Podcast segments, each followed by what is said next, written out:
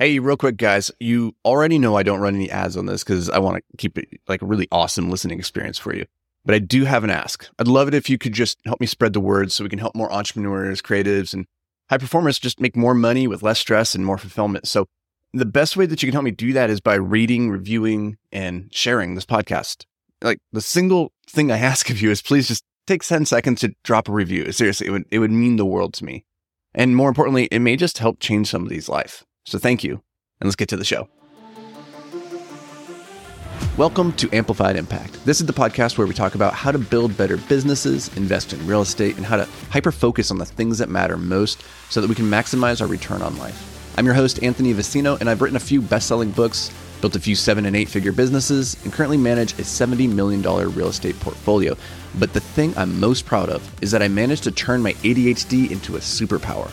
This podcast is all about the stories, lessons, and strategies I wish I had learned sooner in the pursuit of living a life beyond the apex.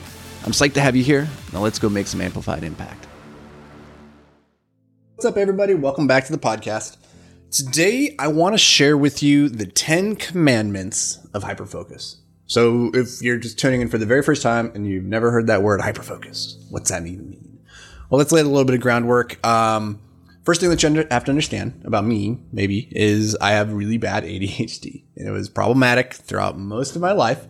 Um, but the thing with ADHD, I think a lot of people misunderstand is that they think it means that they don't have the ability to focus, or like that person has ADHD, which means they can't focus on anything. That's not true.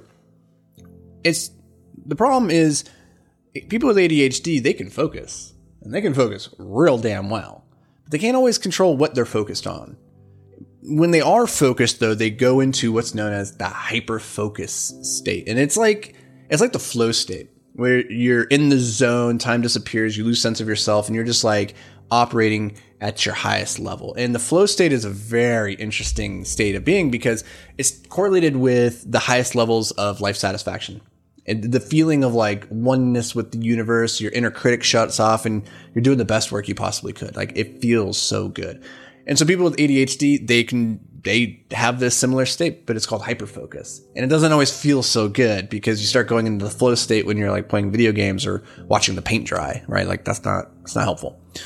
So what I found in my own life and like what really helped me turn the corner about a decade ago and like turn hyperfocus from being a thing that kind of like had its way with me uh, to a tool, a resource that I could use when I wanted. And as a result, by figuring out like how I could use hyperfocus to my advantage and use it as my superpower, like I could do, I can do incredible things. And I think you can too, regardless of if you have ADHD or if, if you go into the flow state or if you want to call it hyperfocus. Doesn't really matter. What we're going to talk about here is really tied to this idea of how to get to an optimal state of productivity and focus.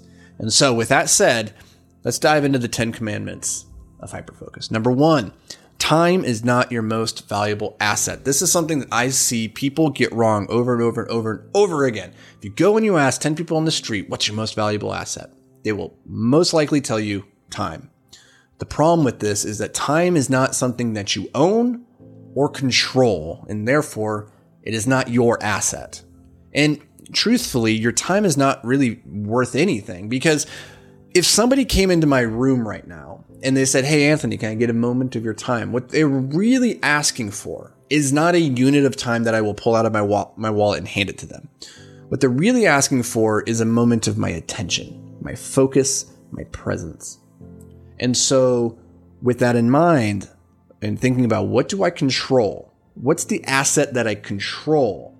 It's not time, it's your focus.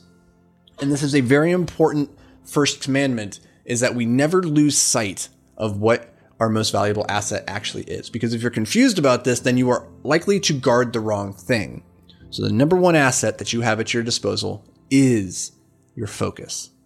Number two, always know where your time is being spent. Always know how you're spending your focus. Okay, that's a really long one. Let's try this again. Um, always know where your focus is going. Okay. So tying back to the idea that that which gets measured gets managed. The problem that most of us have is that when we look back on the course of our day or even like the course of an afternoon, we often vastly overestimate how much time we actually spent working on a thing. In my experience, from tracking my own time and from working with clients that go through this exercise, what I'm going to suggest to you is that truthfully, mm, you're spending, you're overestimating how much time you actually spend on meaningful work by about 100%. like, truthfully, like you're spending about half as much time actually working on the things that you think you are and more time on your phone, just reaching over, grabbing it to answer that text message or getting up to go to the bathroom or get a glass of water, like all these little things that kind of crop, like crop up throughout the day. You're spending way less time on the work that you think. So the number one thing that we need to do before we can start to like manage all of this is we have to track this. We have to understand where are we leaking our attention throughout the day. And we do that by auditing our time.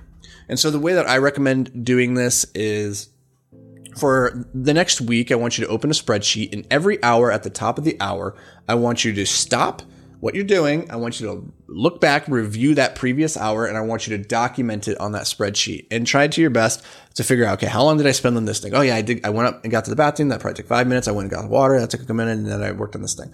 You start to track that stuff, and you do that for an entire week, and you're gonna have a pretty good idea of what you're doing on a recurring basis and what's getting in the way. Once we have that, then we can start to solve for how do we in, uh, design our environment in a way or our workflow in a way where we can mitigate some of these these um, leaks of our attention or our time. So that's number two. Number three is energy fuels focus. It's simple. If you don't have any energy, you don't have any focus. In fact, if you have no energy, you're dead, right? So when it comes to our energy and improving the quality of our energy and the quantity of that energy so that we can apply it in ever greater force multipliers, you really only have three levers, three levers. I know everybody makes fun of how I say levers you only have three levers that really, really matter. And, or rather, that you can actually pull. Pretty much everything else is like some kind of stimulant or drug, and we're going to stay away from that. But number one is your sleep.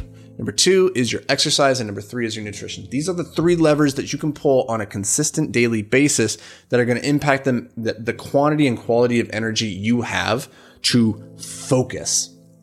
So this means get enough sleep every night, six to eight hours. This means make sure that you're putting good stuff into your body, right? Like not junk in, junk out. So we're making sure that we're eating good foods. We're making sure we're hitting our nutritional needs.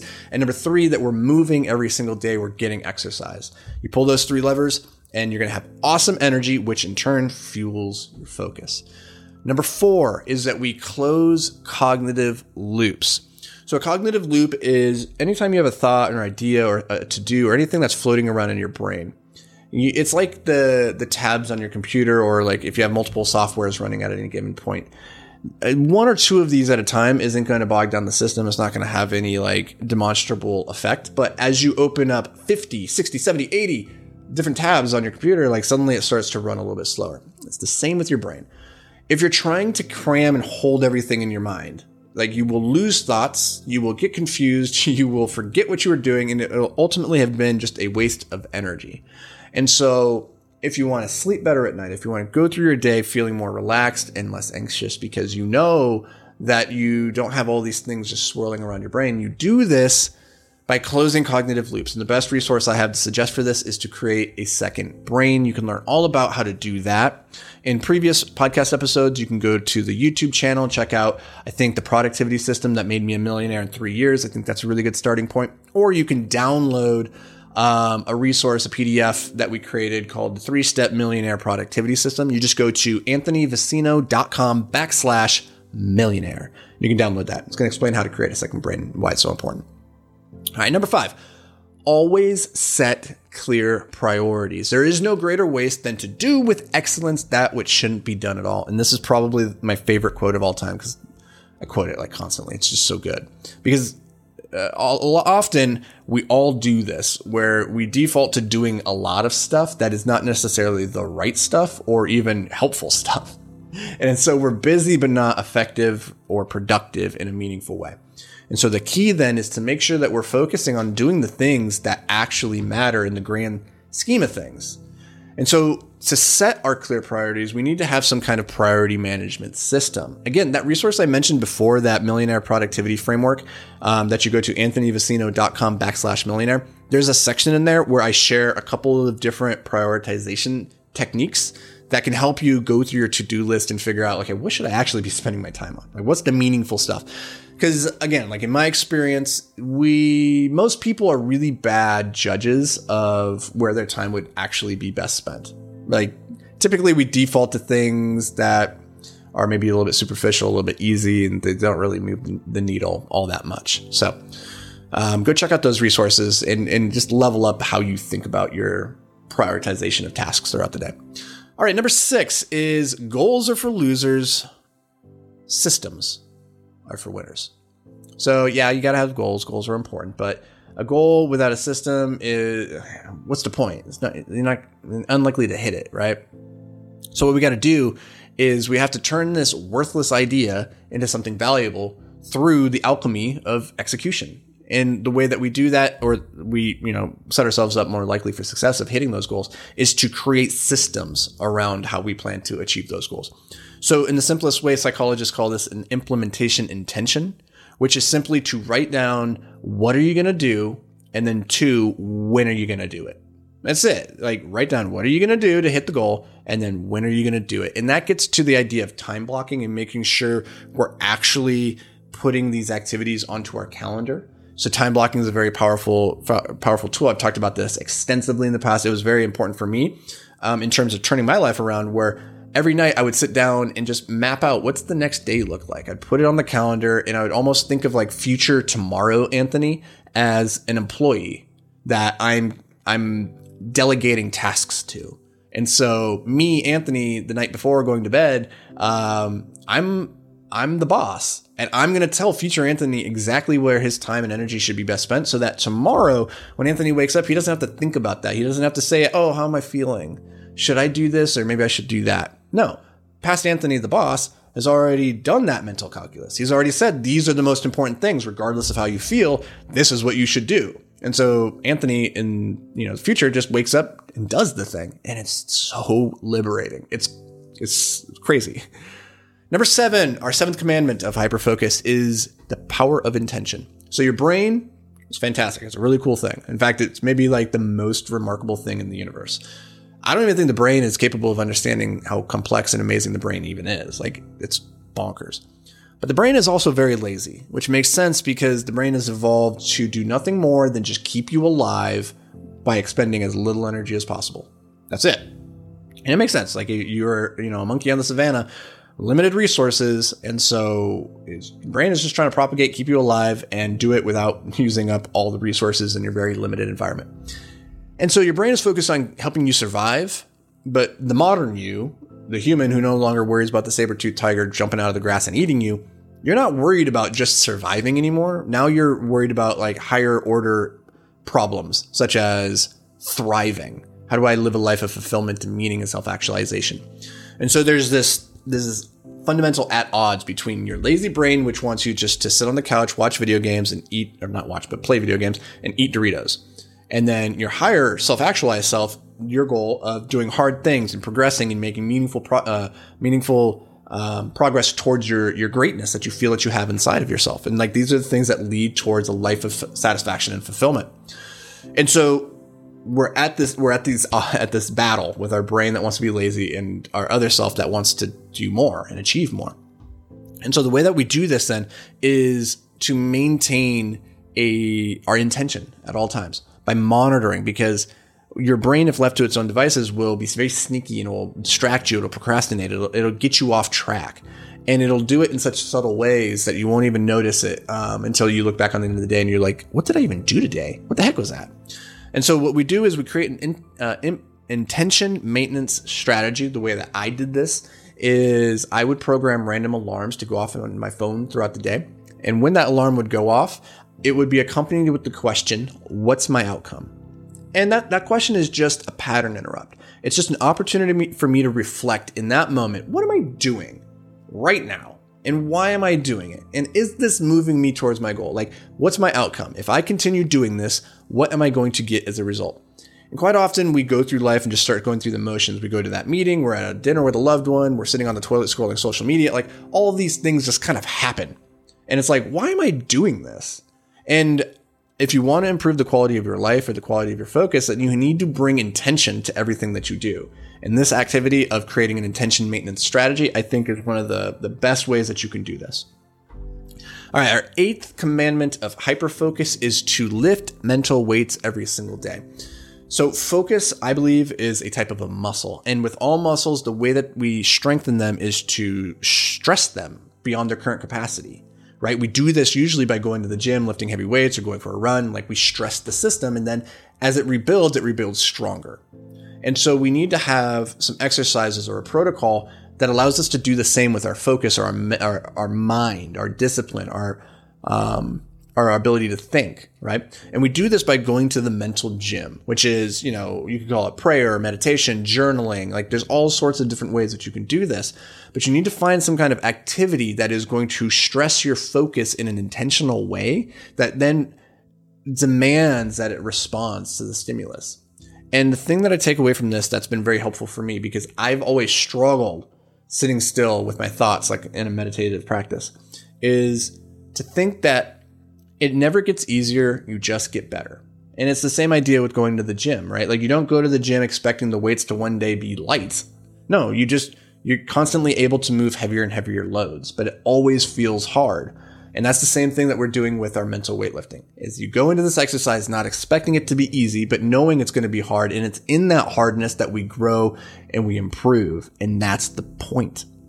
All right, number nine, Optimize your environment. I say this all the time that focus is the ability to resist distractions. However, if you're lazy like me, then instead of just trying to build our ability to focus and resist distractions, let's just be proactive and re- like just eliminate the potential for distractions to appear at all right? So this comes back to environment design, the way that you sit at your desk, the way that you sit at your computer, the way that you go through the world, just in general. How do you design it in a way where distractions are going to be limited? And by just putting a little bit of thought and, energy into this before the distractions appear, you can vastly improve the quality of your focus because now instead of resisting these distractions that continue to pop up, you can stay more easily in the zone and focus on what you're doing. So work becomes a lot more fun, a lot, a lot, a lot easier too. Number 10, our last commandment of hyperfocus is always have a focus ritual. It's really it's really interesting to me when you look at like superstar athletes or performers like they all have like a routine that they go through to get primed in the zone, warmed up, ready to go. Like nobody, LeBron James never steps on the court until he's like primed and ready. But you, as a thinker, as a human, sitting down to do focused work, like you maybe have never done like a similar ritual a protocol, and yet you expect to sit down and just immediately go into your best place. Like that's unrealistic, right? And this is why, like, usually people struggle for the first 15, 20 minutes of sitting down on a task is because there's just so much inertia that they have to overcome to get deep into the task before you know starts to feel lighter and feel easier. And most people never make it through that period because they keep pulling open their phone they keep pulling open their computer just to try and distract from the discomfort of sitting in it. Well one of the ways that you can accelerate how quickly you move through that period of discomfort is to employ a focus ritual.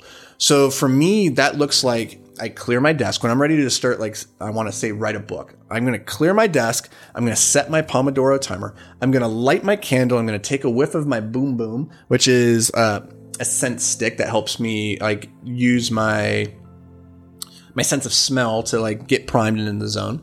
And then I'm going to put on my noise canceling headphones. I'm going to turn on brain.fm and I'm going to start listening to my binaural beats.